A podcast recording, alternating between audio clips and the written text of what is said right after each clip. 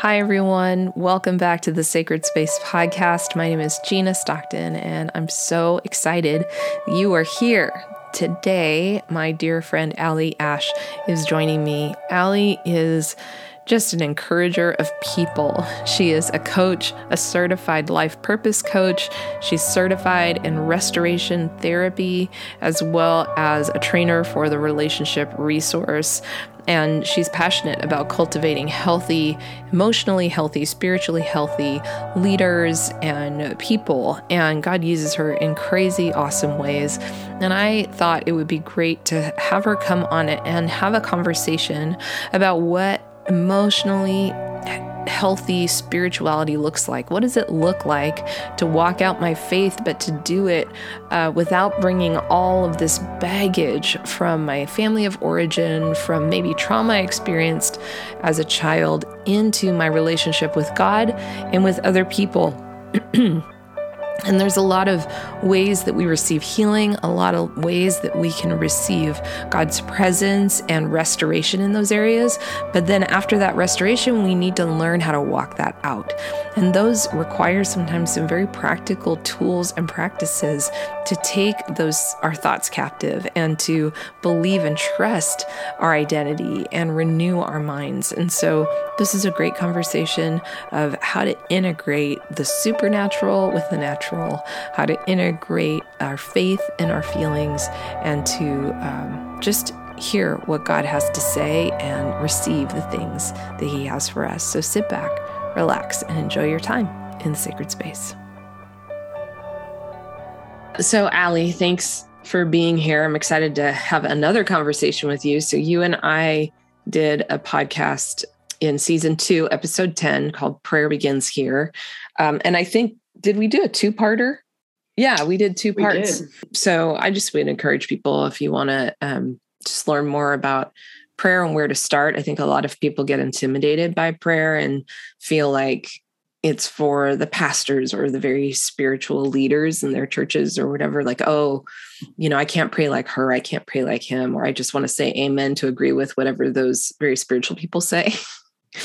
but it's really intimate relationship and conversation. So you and I got to have a fun conversation. So I just want to encourage people to go listen to those because um, I think they're powerful. But thanks for being here. I wanted to have you back on the program, as it were, to talk through. So you're a certified life coach. You've been in ministry for a really long time. You worked with relationship relationship resources, excuse me, for a long time, both as volunteer and on staff, and built their entire skills workshop program, which equips there's women's skills, men's skills, and couple skills. It equips people to integrate their spiritual life with their emotional and mental health and life which is really powerful. We're also in a season that I feel like the church is finally learning that the two need to be integrated. They're not mutually exclusive. Right. So um, maybe the old, you know, old things are passed away. Behold, everything's new. You should never struggle, have anxiety or something. You know, if you are, are you reading your Bible enough? Are you praying? Well, get over it. Just no patience for process or maybe I received some supernatural healing and and deliverance from really hard things. I've uh, experienced trauma, and Jesus has brought some incredible restoration. But now I have to walk that out, and so you have a lot of experience with all of that, and have seen God move firsthand with some of your classes uh, in those places. And so I just thought it'd be really cool to have a conversation about that. You and I could talk for hours on any of these things. So, yeah, I don't know where you want to start. Thank you um, for the introduction. And yes, this is a topic that I am really passionate about, and partly because it is a piece of God's story in my life. Um, so, it's a space where my testimony speaks into you know why i believe in the process of spiritual formation and specifically where it intersects with mental and emotional health. I think um, a great place to start is Ephesians um, 4:22. Paul says to put off your old self, which belongs to your former manner of life and is corrupt through deceitful desires, and to be renewed in the spirit of your minds, to put on the new self, created after the likeness of God in true righteousness and holiness. And I think we read that verse. I know I did when I, you know, tried to figure out what it looked like to live my life for Jesus. And I think for many of us, we think, well, if we have a relationship with Jesus, we shouldn't struggle with some of the things that we've struggled with before, or yeah. that we should automatically be, you know, freed from these areas of of darkness and and really, you know, shame and um, just feeling embarrassed of maybe things in in your life before you entered into a, a relationship with Jesus. So, uh, what I'm finding is that sometimes what you were talking about earlier, Gina, is that um, when we immerse ourselves in, you know, church community more or less, or in God's word, we feel like if we just prayed more, if we just knew more scripture, or if we just, you know, practiced what we see, what we just read, then we shouldn't struggle. And I think, yeah. Um, I think it's it's both and, meaning, of course, um, God can do miraculous healing. Of course, you can be freed from some of those struggles, but you know, for most of us, the process of growth, the process of transformation happens as we continue to deal with some of those things and we continue to, you know, seek God's way in them and actually go through what it looks like to, you know, grieve, protest, um, surrender, um, learn how to take our thoughts captive. So, yeah. um, the workshops that I get to be a part of and get to facilitate um, focus on just that. We focus on unpacking family of origin. We focus on unpacking, uh, understanding sexuality, understanding our coping, shame, um, yeah. forgiveness, and specifically renewing the mind. So we get to um, do that in a group environment, which is really beautiful. I think there's a lot of things that you can't learn outside of relationship. Yeah, so good. Of, um, being with others. So um, yeah, that's one of the one of the many things I get to do that helps um, women specifically identify and really uh, test their thoughts, seeing maybe what's connected to false core beliefs or maybe what's connected to areas that God's inviting them into healing um, in order to, you know, learn how to refute those lies and then reframe it with God's truth, which will directly connect to our moods, our behavior, our choices, the way that we can live our daily life. Yeah, so good. I there's a couple of things that well there's several things that you hit on but um i think you you know you nailed it. Community is is such a i, th- I think that we have largely missed what spiritual community is and could be in maybe the modern evangelical church. Mm-hmm. so we can be alone in a crowd you know? Um, and like you kind of alluded to so i i can come to jesus i can have uh, an encounter with him um, but i can still come to church and look around me and feel like everybody else is living this life where they have victory in jesus or they seem to just be thriving with him or or or and what's wrong with me? And if they knew what i was dealing with and and that shame and that accusation happens. And um, there's that isolation that happens in a crowd where i'm too fearful to speak about what i'm going through and what i'm wrestling with. And so these classes kind of give a safe place for people then to actually maybe say well i'm hurting. I'm struggling. Uh, i came to know the lord and i've been walking this out but i still can't shake this thing and they're right. in that cycle of i'm trying to take my thoughts captive and you know they're or they're trying to do in their own strength all this stuff but they haven't really allowed the holy spirit and jesus into those places to bring healing and so community you say we're made for relationship and how integral that is you know relationship with jesus intimacy but then relationship with one another because that's that's where we can bear one another's burdens that's mm-hmm. where we can um, pray for one another that's where we can do all those things and i think the enemy uh, is laughing all the way to the bank a little bit because he's he's convinced us that, mm-hmm. that isn't a safe place yeah i love it when people say well ali I thought psychology, you know, is bad. Aren't we supposed to stay away from therapists and and counseling? And you know, obviously each each situation, each person's story is is different. And one of the things that I, you know, feel like God is showing me more and more is how to meet people where they're at. So I always try to, you know, really study and understand by listening and watching kind of the verbal and nonverbal cues from people to see, you know, where where I can get access, so to speak. So yeah you know, when you think of even just the greatest commandment, you see in the Gospels, you know, people say, well, what is the greatest commandment? And Jesus says, you shall love the Lord with all your heart, with all your soul, with all your mind, and with all your strength. Yeah, that's good. So, therefore, God cares about our whole being, and that includes our mental and emotional health. Yeah. So, being open to exploring, you know, if if you're immersing yourself in Bible study and immersing yourself in scripture is absolutely necessary and beautiful. Yet, if you keep coming up against some of the same blocks or same um, kind of areas where you feel like I just, I don't feel, you know, the intimacy that I desire, or I don't feel, you know, like I'm able to be me, I don't even know who I am in relationship with others then I feel like those are clues that maybe God is inviting you into deeper places that need healing and that yeah, need surrender. And some of those things can be unpacked in really beautiful ways when you're actually willing to step into a, a coaching, counseling, you know, therapeutic relationship. And I personally love, you know, human counselors that believe in Jesus because you can come from a foundation that's rooted in truth. And so you look at yeah. it in a different way because you're basing it on the foundation of how we were created and that we were created in the image of God. Therefore, we have these innate needs and desires that God put in each one of us, and we're inherently relational.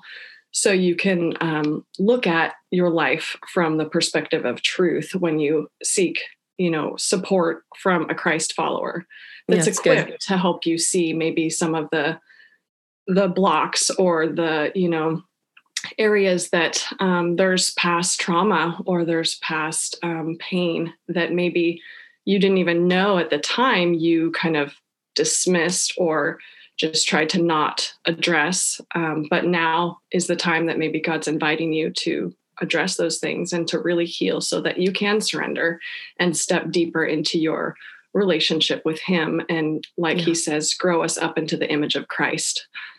Um, I love that. And, you know, it's interesting as you're talking, I think that it's easy for believers to um, dismiss emotions. And absolutely we shouldn't be ruled by them right? But if you don't receive them and look at them and kind of go okay why? Why am i angry? Why am i hurt? You know whatever. Those are clues to the things the roots the things that those are manifesting something that's deeper. And emotional health is a part of spiritual health like you were saying they're integrated. And um, you know, I work with a ministry called Soul Shepherding.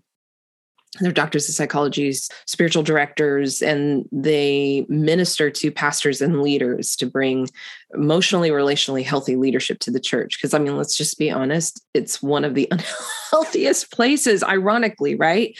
That here we know Jesus, we have the gospel, we have hope, we trust him, you know, all these things. And yet we struggle so much in how we relate with him and each other. And we bring baggage into all of these relationships. And I love Bill has an article, Bill Gaultiere, one of the founders, wrote about Jesus being an emotionally healthy leader. And Jesus has emotions. Like there's I think he has a, I think he counted them. There's like 39 emotions that Jesus goes through from anger to heartbreak to weep, you know, all of the things.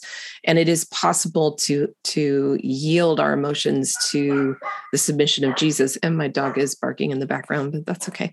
Um, and so, you know, there's balance it's just so easy for us to want to throw the baby out with the bathwater, right? We swing the pendulum too emotional, too psychology is bad. So we just go running the other direction and want to negate all of the thing rather than coming into this like, where do these things intersect? Where does the truth of, of God's word and the gospel and the things, the way Jesus lived his life, right. um, the way he interacted with people, the way he cared for his disciples, the way he gave, gave them permission to get it right and get it wrong and Peter lopping off ears in the garden, like, you know, all those things. How do we allow that for ourselves and then for mm-hmm. others, right? Because it's one thing to allow it for myself, but it's another thing to like, I'm, I'm in the body of Christ. I'm in spiritual community. I'm in a my family. How right. do I give permission for people to be in process and on a journey and right. have the grace and empathy and compassion um, for one right. another in that process? Well, I think as adults, you know, because usually we don't start to think about some of these things until we're actually in relationship as adults. And so yeah. I think I'm learning that, um, of course, we want to be, you know, present and future focused in the sense where we don't want to dwell in the past. But I'm realizing that when we're willing to look back and understand where we've come from, yeah. it's really helpful to understand how we got where we are and then yeah. what changes possibly could we make um, in the direction of our future. And you see in in God's word, you know, from Genesis to Revelation, a lot of people are looking back for the purpose of it launching them forward for future promise and also to understand and remind themselves of what God has done and his faithfulness. So I think in our own lives, if you're willing to look back and go, okay, you know, what can I what can I take with me that might be helpful to help me understand why I'm so anxious? You know, yeah. why am I so anxious right now? You know, anxiety is something that is more and more, you know, prevalent um, currently as Gina and I are talking, we're we're still in the midst of the COVID pandemic, and so you see anxiety is one of the number one struggles um, with people right now. And looking at anxiety and saying, okay, anxiety is actually meant to help me. It's an emotion that's meant to show me that something I'm at the end of myself and something needs to change. Yeah. So as you start to unpack anxiety, you know, what is it what is it rooted in and you know what can it encourage or motivate you to to change and i think helping um, our self-talk around anxiety by saying you know what anxiety you you're uncomfortable i don't like the way you feel but you can't hurt me. And actually you can help me if i mm. if i look into what i could be addressing from where it came from and then what it could help me maybe make some changes in doing. So another example could be you know you're feeling like you have such a short fuse and you at any moment can you know fly off the handle with anger well what's kind of underneath that anger if you're willing to pause and ask yourself you know anger is a secondary emotion so underneath that anger am i feeling you know rejection am i feeling abandonment am i feeling yeah. you know unwanted and what we unpack in our skills workshops is actually um, looking back to maybe the first time we remember feeling that. So, when was the first time you remember feeling uh, rejected or unwanted? And mm-hmm. a lot of times, as silly as it sounds to say out loud, a lot of times, you know, we'll have a memory from like third grade or second yeah. grade. You know, um, an example could be, you know, a second grader goes out to play on the playground and a sixth grader takes their backpack and throws their backpack and all their books fall out and that isn't necessarily traumatizing. But when that little second grader goes home and looks for mom or dad to kind of tell them about their day and, and either perceives or the reality is that mom or dad isn't available, then now they have all of these emotions that they don't have tools to process. So now this event becomes traumatizing yes. instead of just something traumatic that they learn to process and get the skills for by you know having mom or dad to talk through it with so that's just an example of how you know something that we might dismiss as something silly as a little person now influences how we feel as an adult when we yeah. you know get that old familiar feeling in our body of being rejected or abandoned or unwanted and now we think it's circumstantial to the actual person that we're in relationship with when in reality they're just revealing an old familiar wound that was never able to be processed from that little second grader who had their backpack you know thrown yeah. on the playground so there's all sorts of examples like that and actually now i'm getting into another topic that we uh, talk through in workshop and in coaching called that um, some of the epigenetics or some of the intergenerational transference of trauma which is a big word basically to yeah. say that you know, as babies, we're not born with clean hard drives. You know, yeah. we're born with stress responses um, that have been passed down to us from mom or dad or from even grandma and grandpa. So there's this whole other way to understand what's going on in our brains and in our bodies that if we start to get insight to, can make it less scary um, yeah. can help us take self agency. So help us see what what are my choices now that I know what I know. Yeah. To live intentionally and to not let this emotion overwhelm me to the point where I'm now feeling isolated, but it can actually inspire and motivate me to make some changes to live an intentional life. That's so good. And so I want to there's so much there. I want to I want to bring something in and I I love this because depending on maybe the tradition that I was raised in in my spiritual life. So maybe I was raised in a like a Lutheran Catholic, you know, or maybe I was raised in a just a very evangelical like uh, Calvary Chapel or a very charismatic or Pentecostal environment. We can presume that these things are contrary to maybe the what we grew up with. So when you're even talking about trauma that is that we're not necessarily a clean slate when we're born that trauma can come with us from generational things. In a charismatic world we might say that's generational sin or curses or things that have gone through the, the family line right? So none of these things are contrary right? And that's what I think is so powerful that if we can look at that, let's say I, uh, and I have, I'll, I'll just share a little bit of my story. My, both of my parents were alcoholics. My parents were not married. Both my parents were, um, my dad was adopted. My mom was adopted, although there's jury's out on if both parents adopted her or if she was my grandmother's biological. It's long, crazy story. A lot there uh, my mom battled with alcoholism and bulimia, felt completely rejected. I mean, hard, hard things. Her mom was essentially sold into a marriage when she was 17 in a very abusive uh, situation. You know, I mean, it just goes back and back and back. So here's my mom. My mom has me. I'm born into this yes, it's a dysfunctional family, but I'm also carrying the weight of all of these things that have tormented the women in my family. So when my mom died, when I was 30, that's a whole nother story. I would love to share the testimony of that. God showed up in really profound ways, but she died, succumbed to her drinking, her alcoholism. And the Lord like picked me up, and there was miraculous things I was seeing happening all around. It was amazing. And after about a month, it felt like God put me down, and it felt like everything that had tormented my mom came after me. I thought I was going to hurt my kids, start drinking. I mean, it just, it was an all out assault on my spirit, my emotions, my everything. And I did go and receive prayer. It was this sweet couple in their 60s, and they prayed, and I, I received significant deliverance. God set me free from some oppressive demonic things that had been passed on that had been tormenting my family.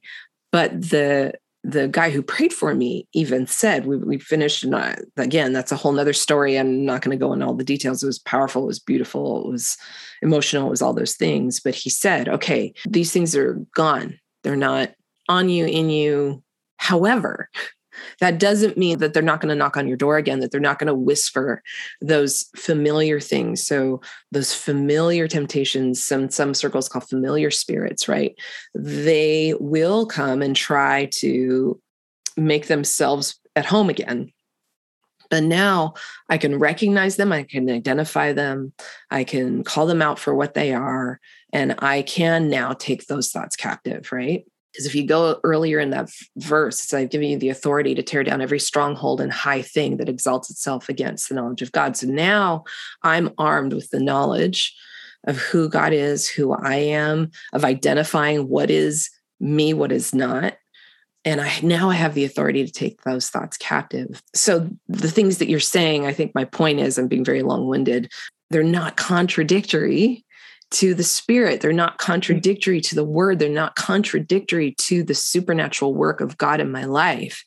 They are acknowledging those things and then empowering me to then walk them out. And I right. love that you talked about anxiety. I think there's so much, even in the Christian world, about anxiety, about how to deal with the symptoms of the anxiety in the moment, like breathe. That's very good. You want to breathe, how, how to de escalate the emotion. But I love that you're going, this can't hurt me. This is actually telling me something. So, not just looking at the anxiety like, how do I just get rid of it? But how do I actually use that anxiety to experience further freedom. Right. And trying just to address that topic, um, trying to ignore or suppress the anxiety actually is what leads us into panic attacks. Mm. So if we're able to just acknowledge it and go, oh, there's that panic, there's that anxiety. Oh, there she comes. You yeah. know what, anxiety, you're uncomfortable, but you can't hurt me. That's and you good. actually address it by acknowledgement and kind yeah. of process what it's feeling like, even though it's uncomfortable and we don't yeah. want to. It's actually really helpful to then start to release whatever it is that has been built built and built up to the point where you feel like you're going to panic um, but i love going back to what you shared, I love your story, Gina, and I mm-hmm. love that um, not only are you a miraculous, you know, daughter of Jesus who, you know, is now living in this whole other world when you talk about where you came from just genetically and, you know, your parents and grandparents, it really is miraculous. And that you are able to see, um, you know, even though you had people will say like oh it's just just the way i am. It's the way my mom was. It's the way my grandma was. You know it's just the the cards i was dealt. And now you're saying no no actually god's word says um, that you know we're free indeed that jesus yeah. came to give us this life and life abundant and filled with yeah. joy and peace. And so if we know that and we see what god's word says but then we live in this broken world where our experience is much different. I think what we're both talking about that we get excited about is reconciling those two yeah. and learning how to not only um, address and deal with and acknowledge the brokenness, but then to go after and even receive what God says um, He came to do and why yeah. Jesus even exists. So I I did want to just address, you know, when you look at the beginning, in Genesis, God created us and He created us in His image. And we were outside in the garden in this perfect love relationship with the Lord and with another person. So yeah. you see that God cares about human relationship as well. Yeah. And then you see Genesis 3 sin enters the world. And now we're still here living in this broken world, yet with the hope of what's to come and a yeah. victory already in Jesus. So it's really powerful when you can start to dive into um, the truth of, of what God says, but then our humanness and the way the brain works. Because what you were sharing, you know, when you realized that you still had some of the struggles and the maybe tendencies to, you know, um, cope through some of the things that you shared, you saw your mom struggle with or your dad struggle with we we say in class a lot that the brain does what's easy comfortable and practiced. Until you teach it something new it's going to do what it's always done. So we try to reconcile again this truth of what we read in god's word and what we know to be true with what we're thinking and feeling and wrestling with in our day to day life. And so we start to bring light into just the way that our brains work and how they've been wired.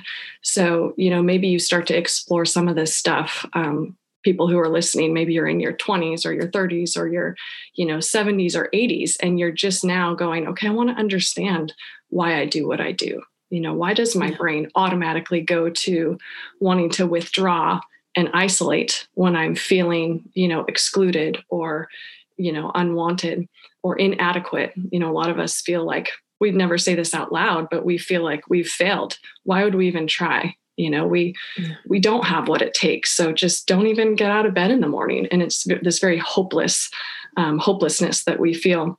And we don't realize why we just automatically would go and isolate or you know we're seeing so much more um, depression and even suicide yeah. and so unpacking that in a way where we can go okay well what do i bring to the table yeah. you know genetically what, what do i bring to the table with where i've come from you know you yeah. look at family trees and you start to go oh my gosh there's mental illness and addiction on both sides of mom's side and dad's side. Yeah. You know, and then you look into your grandparents' generation and you go, oh my gosh, they endured war, they yeah. endured famine, they endured uh, maybe they're immigrants, maybe they were enslaved, oppressed. Yeah. Um, you look at all of these, you know, circumstances that our parents or grandparents or great grandparents endured, and you go, okay, so they're brains, the way God created our brains is that we can constantly learn new things. So they learned how to cope yeah. with that environment. And so now they have these coping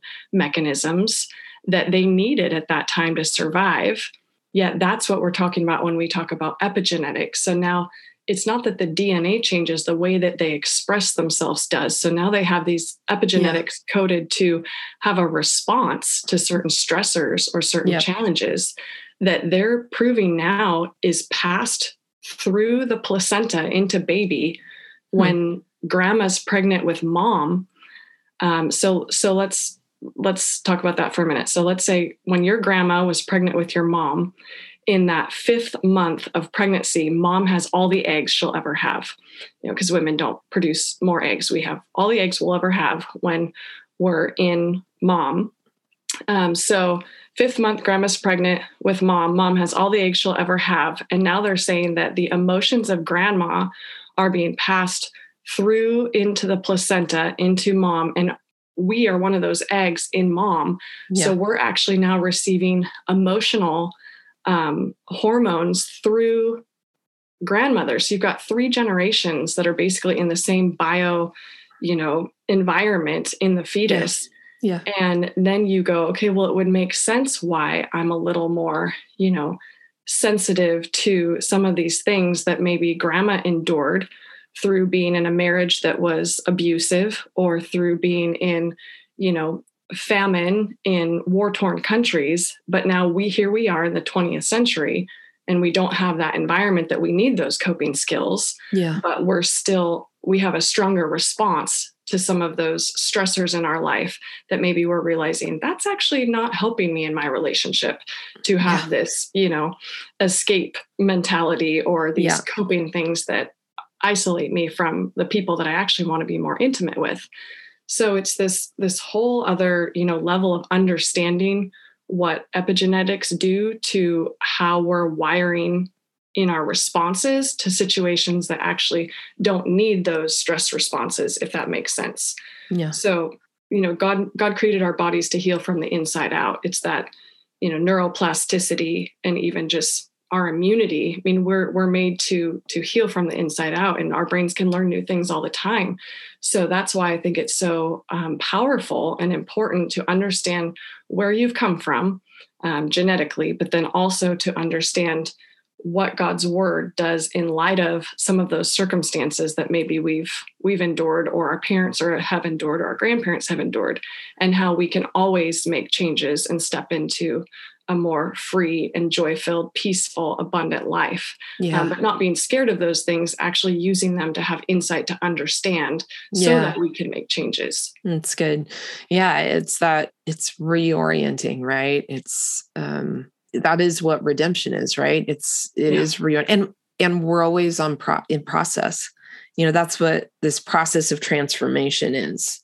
Yes. That, you know, so I'm here, I'm 53 and I, you know, my mom died, like I said, in 98, and there was significant, uh, hard, beautiful, messy redemption, healing, seeing God move on her behalf mm-hmm. in the course of her death, which I need to share that story at some point, mm-hmm. to my uh, experiencing kind of all this spiritual attack and oppression and really being delivered from that and recognizing some things. But it's not like it was like, oh, phew, all done. You know, it was a step in my transformation, it was a step in my sanctification, it was a step in my journey with Jesus to step into more healing. And then it's like a, the onion, right? God, God only takes us as far as like we can go now. And then after a bit, he's like, okay, you know what? It's time to do another layer. Let's get a little deeper. Let's go a little farther. And um, in my 40s, I had a huge moment with the Lord where I recognized uh, I had processed and dealt with the trauma of, of my mom and my relationship with my mom and her brokenness and stuff. And I thought I had processed with my dad, but I really hadn't processed the reality. You know, my parents weren't married.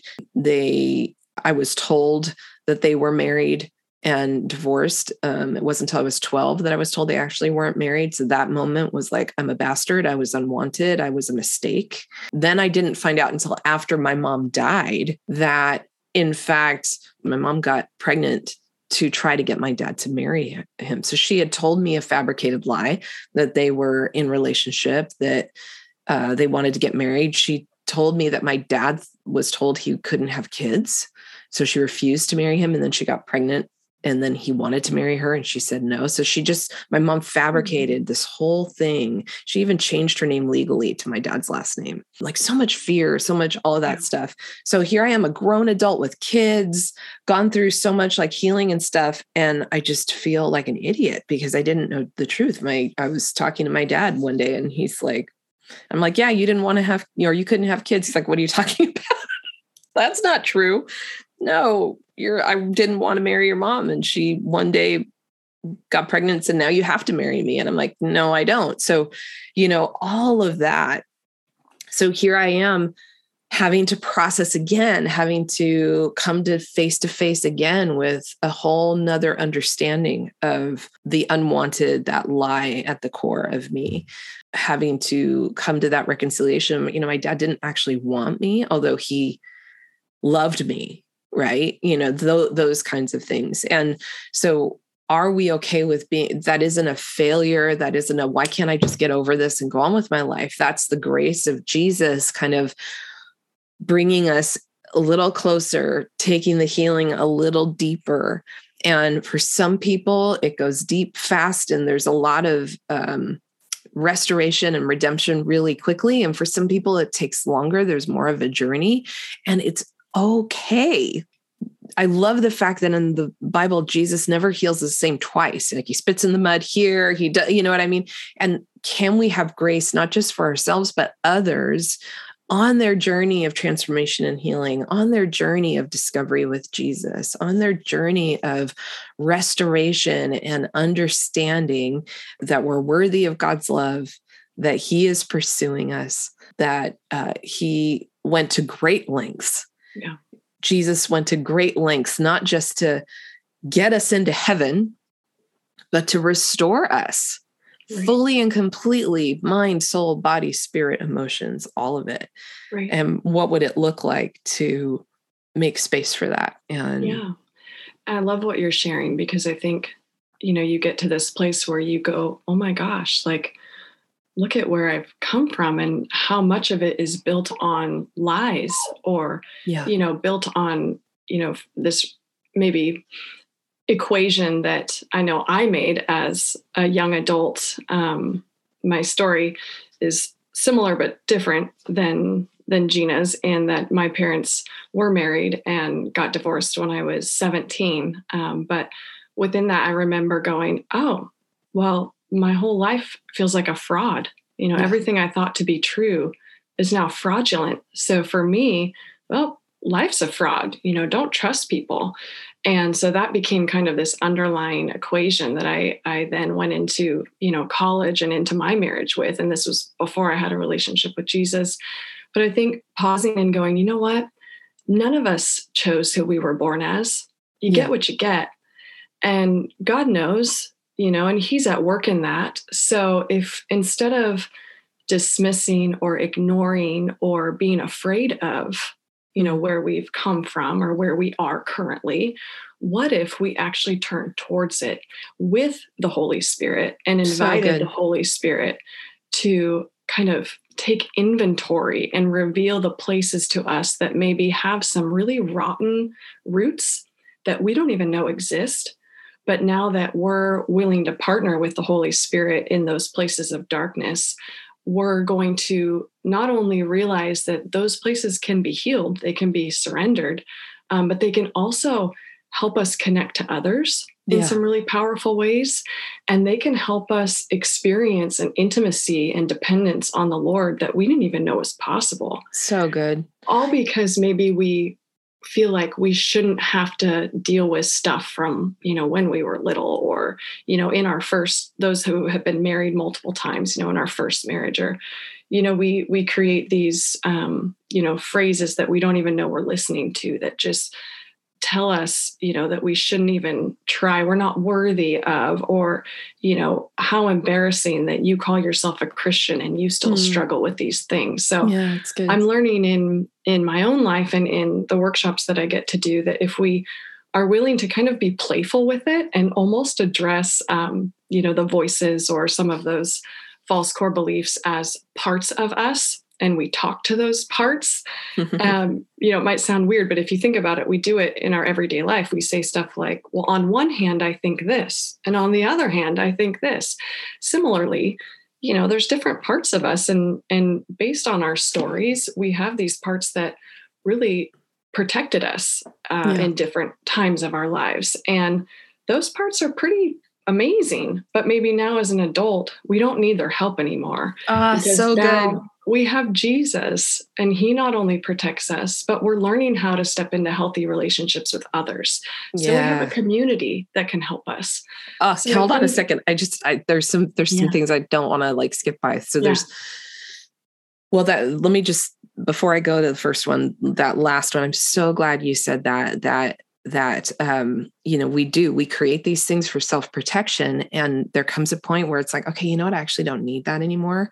And one of the i was at i remember uh, several years ago i was at a, a retreat and um, there was a friend who actually does inner healing prayer and trained in inner healing prayer and i was walking through something pretty significant and hard and one of my daughters was going through some hard things and i was really struggling with that and um, we were in this prayer and and there was something as we were it was like a deep inner healing prayer. And at one point um, i said i feel like there's a wall.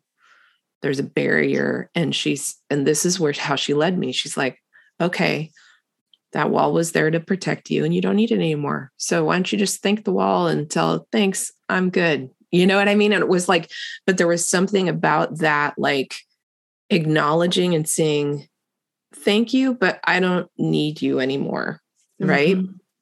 And again, I just want to say it's it's there's semantics. I think it's easy for us to get very triggered by certain words and like, oh, that sounds this is very biblical and like, okay, so let's put it in biblical language. We're going to tear down every stronghold and high thing.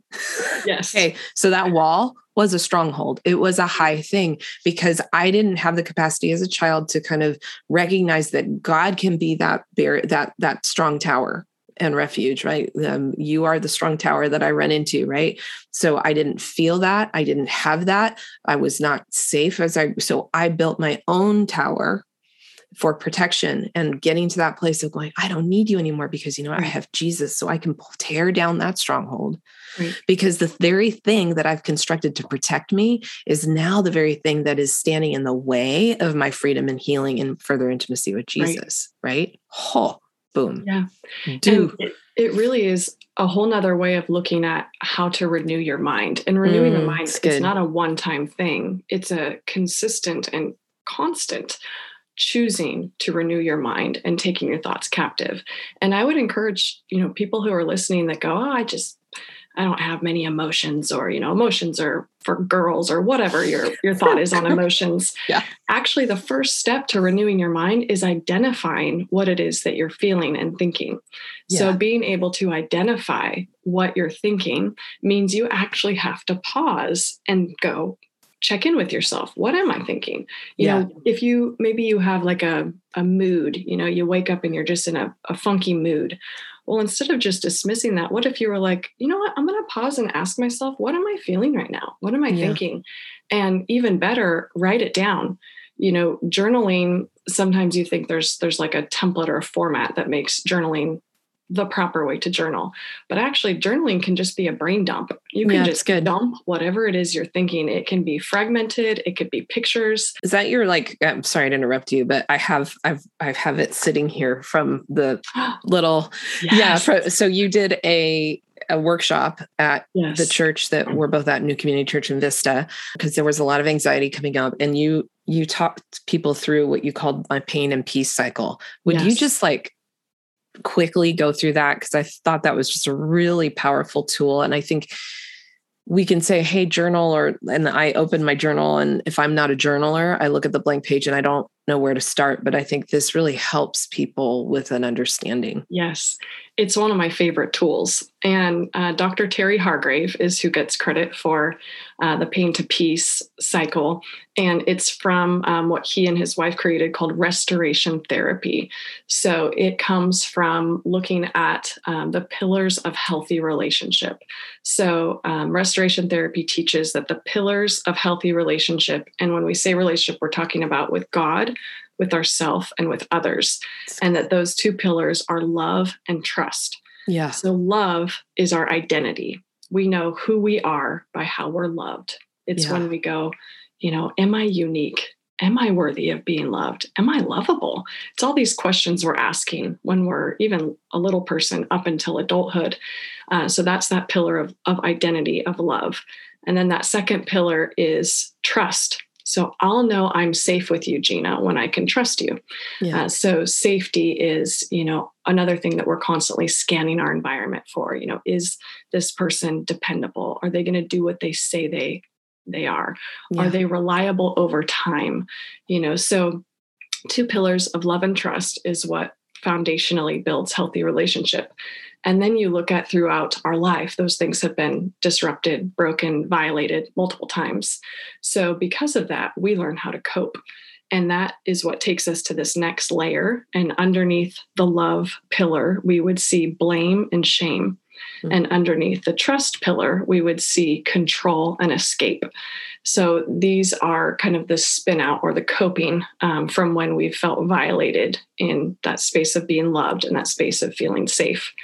So, all that to say, um, the pain to peace cycle helps you identify four steps that can really regulate your mood in a moment. Yeah. And they're personal to each of us. So, although it's the same format, the words are going to be different. So, for example, number one is to say what you feel. So, you're going to say what you feel in those moments of typically conflict, relational conflict, yeah. or a stressful situation. Yeah. So the first step is to say what you feel. And my kind of go tos are that I feel misunderstood, mm. I feel devalued. Mm. Therefore, I feel unknown mm. and unsafe. Those yeah. are like my automatics. It doesn't matter if I'm talking to you, if I'm talking to my husband, if I'm at work um, that, and that happens in milliseconds, I will start yeah. to feel those feelings. When I feel those feelings, then I tend to do something. So that's number two, that's your coping. So you're going to say how you feel, then you're going to say what you do when you feel that way. Yeah. So what I tend to do is that my my heart will start pounding and I get a little anxious. And when I feel that anxiety, it actually prompts me to to do something. So I tend to perform. I hmm. overperform. Mm, I'll work good. harder. I'll do whatever needs to get done to try and make things better. But usually that doesn't work because it's not a healthy way of responding. So then I very quickly get to the point where I blame. And I will blame in my head. I will blame out loud. I will point it at you, you, you, in the next one. And then I'm so embarrassed that I just blame that I withdraw to protect. So I very quickly will then retreat because I'm now protecting myself. So that's my step one and my step two. Now, step three is where we want to get. Step three is God's truth. So the truth is, and truth comes from God. Um, it comes from you know others. It comes from ourselves.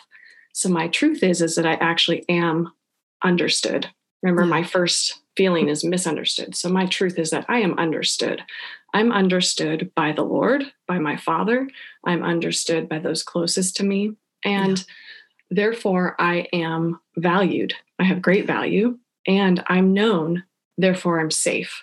Yeah. So you go through the truth, and then that truth is going to help you go, now instead, I can. So remember my coping. So before I was coping based on feelings that were rooted in lies. Now I'm in my truth, and out of my truth, I have new actions. Yeah. So when I'm functioning in my truth of being understood, being valued, fully known, and safe, therefore my new actions are i can relax and let go yeah. i don't have to be anxious anymore and when i can relax and let go i'm able to value myself and nurture others yeah and when i'm valuing myself and nurturing others i'm able to stay reliably connected I don't have to withdraw to protect.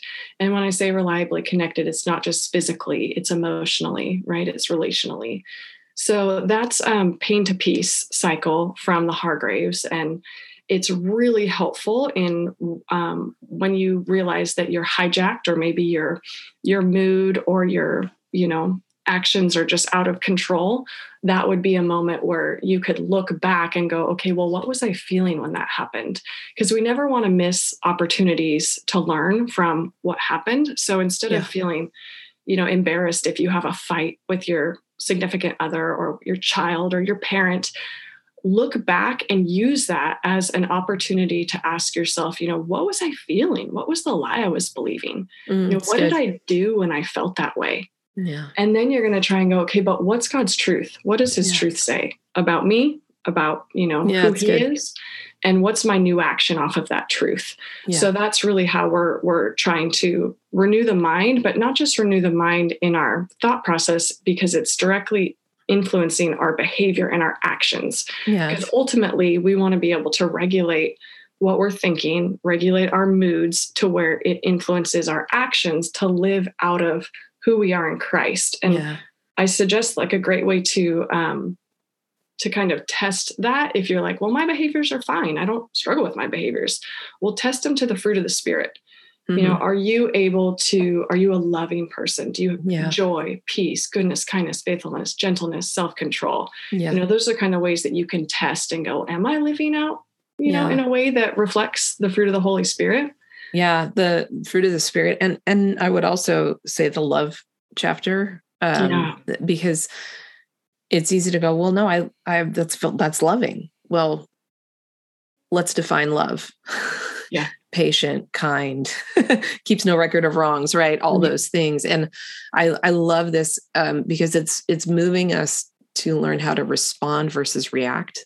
Yes. Um, yes. And and what I love about who you are is that it's easy, I think, to get kind of almost in a hyper spirituality where then there's nothing that I can put actions to or we can go the other way and get very action like works oriented. And then you know if i do this then this will happen. But there's this again it's that integration of how do i receive god's presence yeah. how do i enter into intimacy with him but then how do i walk that out and how exactly. do i become more self-aware how do i not get caught up in just the frenzy of it all right Right. And then one other thing, and I'll probably will end shortly after this because I feel like there's a lot here and I want people to be able to, I don't want to give them too much to process.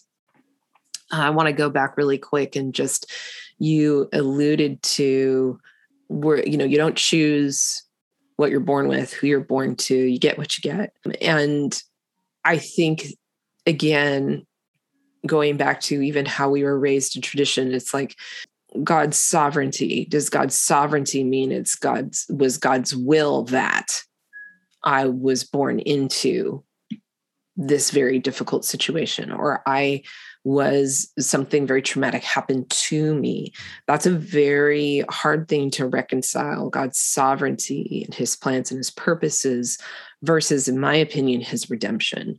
So um, I can only, I'll speak from my life you know again with my upbringing with my parents not married a mess alcoholic highly dysfunctional relationship pregnancy to try to trap for marriage et cetera et cetera et cetera. So when i came to jesus when i was 12 my mom's best friend who was a cocktail waitress as well God saved invited my mom to church. My mom said no. She asked permission to invite me to church. For some reason my mom said yes. Mm. and that's a whole nother story. I met jesus. Like i didn't like I'm was like, oh, who are uh, yes, who are you know, it was like this. I had intimate relationship with him first, not knowledge of him first um, through that, through coming to know him. But at 12, 13 years old, because that was around the same time that I found out that my parents weren't married and that mm-hmm. I felt like I'm a bastard, you know, like mm-hmm. all of that was uh, when I came across Psalm 139. God gave me Psalm 139 like it was spoken over to me and I could not receive it. I didn't understand it. Like, you knit me together in my mother's womb. I praise you because I'm fearfully and wonderfully made. No, like this, my parents' horrible, weird relationship was a sinful. How could that have been God's will that they have this tumultuous relationship and then I'm born of it. That doesn't reconcile. I really struggled with that. I and yet that was a theme to the point that the pastor who married Norm and I, Mike MacIntosh, um, that was the verse God gave him for our wedding day. And he wow. said at the wedding, he's like, I've never used this verse at a wedding, but for some reason, this is what the Lord wanted me to speak over the two of you. And there's that understanding and that mystery. Like we have to we have to be willing to accept that God is God and we are not. And there has to be mystery. We can't understand everything. But the reality is, like you already talked about Genesis, you talked about that perfect union in the garden. And then in Genesis 3, that was broken. And then this this plan of redemption was set into motion. And so, and in the course of that plan of redemption are things like David and Bathsheba. David killing her husband, having this adulterous affair, um, them having one baby that died and the second baby, that's the line that Jesus came through. So even his redemption of humanity came through these circumstances that were fraught with pain and hard things. And so, can I receive the stuff, not get hung up in the fact like it was God's will that this horrible, uh, my family, that this happened? Mm-hmm. Could it be that in this crazy, mysterious world that God created and the necessity for free will and the brokenness that that invites, God's redemption in that is taking what was meant for evil, the things that were meant that came as a collision of brokenness, can then be turned around and woven into something miraculous and beautiful because I was the first one that got saved in my family. And subsequently, so many of my family members have come to Jesus. So much redemption has happened through this seemingly horrifically tragic, what a waste of a whatever yeah. situation. So, what does it look like to let go of that weight and that um, the gnarly expectation or the self condemnation that you know i find myself in this place. Yeah. And what does it look like to to surrender that to the lord and look at a verse like um all things all things work together for good for those who love god and are called according to his purpose. And we mm-hmm. we use and abuse that verse. We can be very cruel with people um, and say it in the wrong times but there, it's true it's yeah. true yeah. Um, but it's hard and it's messy and it can be painful but it can be miraculous and beautiful mm-hmm. and um, yeah yeah i think you explained it so beautifully that um, for whatever reason god chooses to use pain as a way to reveal himself to us yeah. and our perspective really is limited. And so I have to trust that based on who God is and and how he sees and knows and you know is sovereign with full foreknowledge is far beyond my ability to understand and so i don't know why you know you see pain and and brokenness um, throughout, you know, from Genesis to Revelation, and that we still sit in that story and experience it too. And, you know, those are tough questions that people will say, you know, well, why should I believe in God if He allows, you know, babies to be murdered or people to be abused or war uh, to happen? You know, and in that, I I try to go to what I do know, and what I do know is that, you know, that's why Jesus came, and that's why we believe that you know there is this eternal perfection that's yet to come but that now matters and has um, this profound and eternal purpose in it and we see that in so much of paul's writing that he he calls this a momentary affliction yeah, a momentary good. struggle and that we can endure it in light of what's yet to come, an eternal glory. Yeah. So when he compares eternal glory with a light and momentary yeah affliction or struggle, I have to trust what I don't understand, believing that I can endure. Yeah. And you also see in God's word that he says the Lord is faithful to finish the good work he started in us.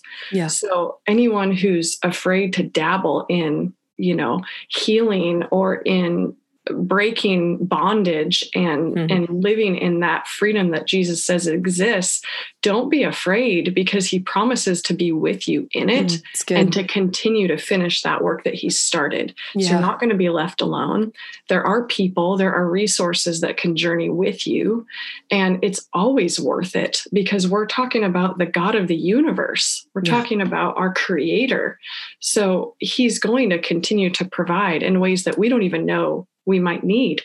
Yeah. So it is, um, and even this, I mean, talking about it, sharing with people, being in community is one of the ways that we heal and yeah, that we break, you know, the generational bondage or those epigenetics, you know, yeah. that we we now are realizing we have somewhat of a choice in. Yeah, so good. So good. Thanks, Ali. Yeah. This was fun. This is a Thank good you. conversation. And um, I appreciate you so much and the things that God does in and through you. And, um, you know, even just recently, the recent skills class you did and the miraculous stories that were coming out of that and the transformation and healing that was happening is is deep so um, thank you for who you are and all you do thank you for your voice in my life and uh, you're also a Stockton Ministries board member. So appreciate that. Uh, yeah, thanks, Ali. Appreciate yeah. you being here. Thanks for the time and conversation. Yeah. I just want to take a moment and if you resonate with some of this conversation, Maybe you're someone who's been walking with Jesus for a long time, but can't seem to get past certain cycles. Maybe it's anxiety or depression or anger. Maybe you struggle having healthy relationships and boundaries.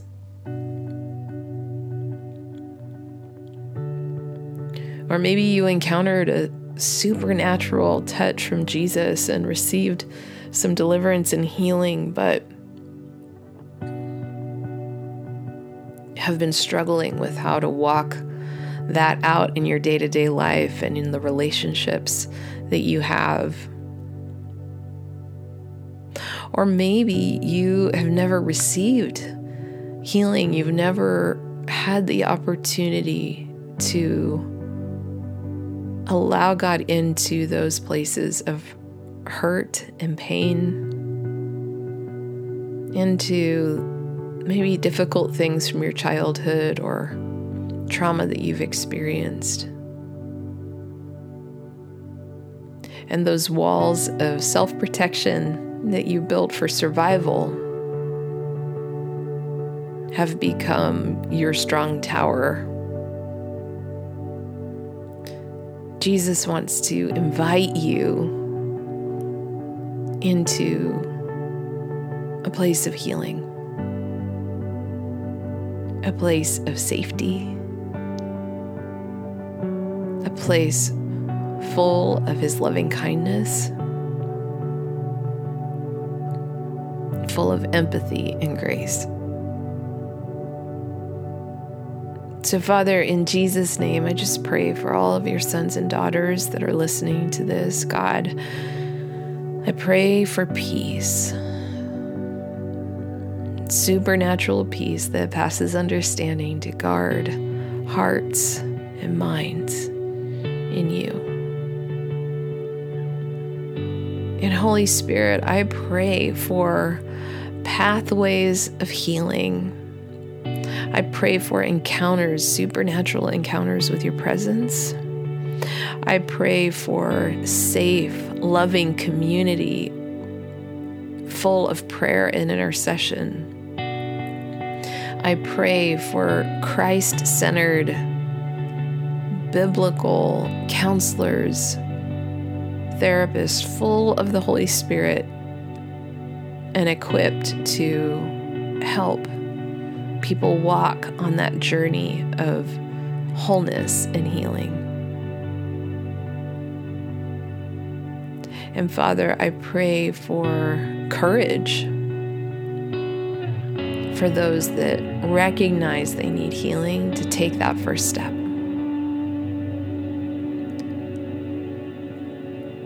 To trust you. Trust in your loving kindness and your goodness. Trust in your faithfulness and the work that Jesus did. Trust the victory that we have in Him. So, Lord, thank you. And we ask all this in your name. Amen. Well, I hope you enjoyed this episode, and I want to give you some tools and some opportunities if you are on a journey of healing. Whether that means you are just recognizing for the first time, wow, I've got some stuff I need to deal with. I have some wounds, I have some baggage that I've been bringing into my relationship with Jesus and my family and those around me, and I want freedom. If that's you, um, there's some resources in the episode notes, um, connections to the relationship resource, to Ali, and to other resources that she recommends where you can take those steps to start to discover those areas of brokenness that need healing. And maybe you've had some of that, you've received healing, whether it was through inner healing prayer, deliverance, uh, counseling, therapy, whatever avenue that you have stepped into some healing. But maybe you're needing some practical tools to walk out that healing, to walk out that renewed mind, to continue to take those thoughts captive and to not allow the patterns from before rule you I also have some resources that Ali gave me to offer to you, the pain and peace cycle that she alluded to, as well as some other things. And I really encourage you to take advantage of those and allow Jesus to meet you in the middle of your journey. If you would like to help support Stockton Ministries and the production of this podcast, you can make a tax deductible donation. In the episode notes, there's a link, or you can go to our website, ginastockton.com, and click the donate button in the top right hand corner. And another super simple way that you can help out the podcast is by rate and reviewing us on iTunes. It makes a difference, it elevates our visibility and just shows that you are being encouraged and God is using this podcast in people's lives. I hope that you have an amazing week, that you know that you are seen, that you are known, and you are loved. See you next time in the sacred space.